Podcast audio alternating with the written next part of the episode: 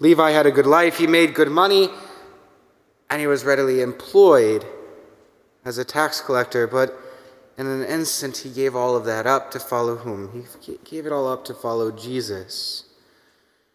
And since he made a radical choice to change his former way of life, to conform his heart to our Lord,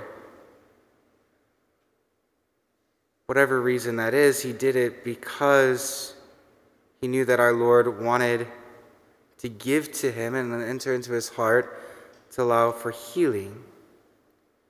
And so, how is Jesus inviting us today, this Lenten season, in a sense to imitate that call of Levi?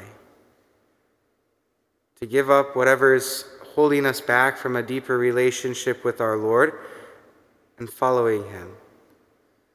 What is it that, how can we reflect that personal call of Levi? How can we respond? How can we also listen to even Jesus saying and calling us forward to follow Him? And are we going to give up everything in order to follow? Let us stand now and bring our prayer.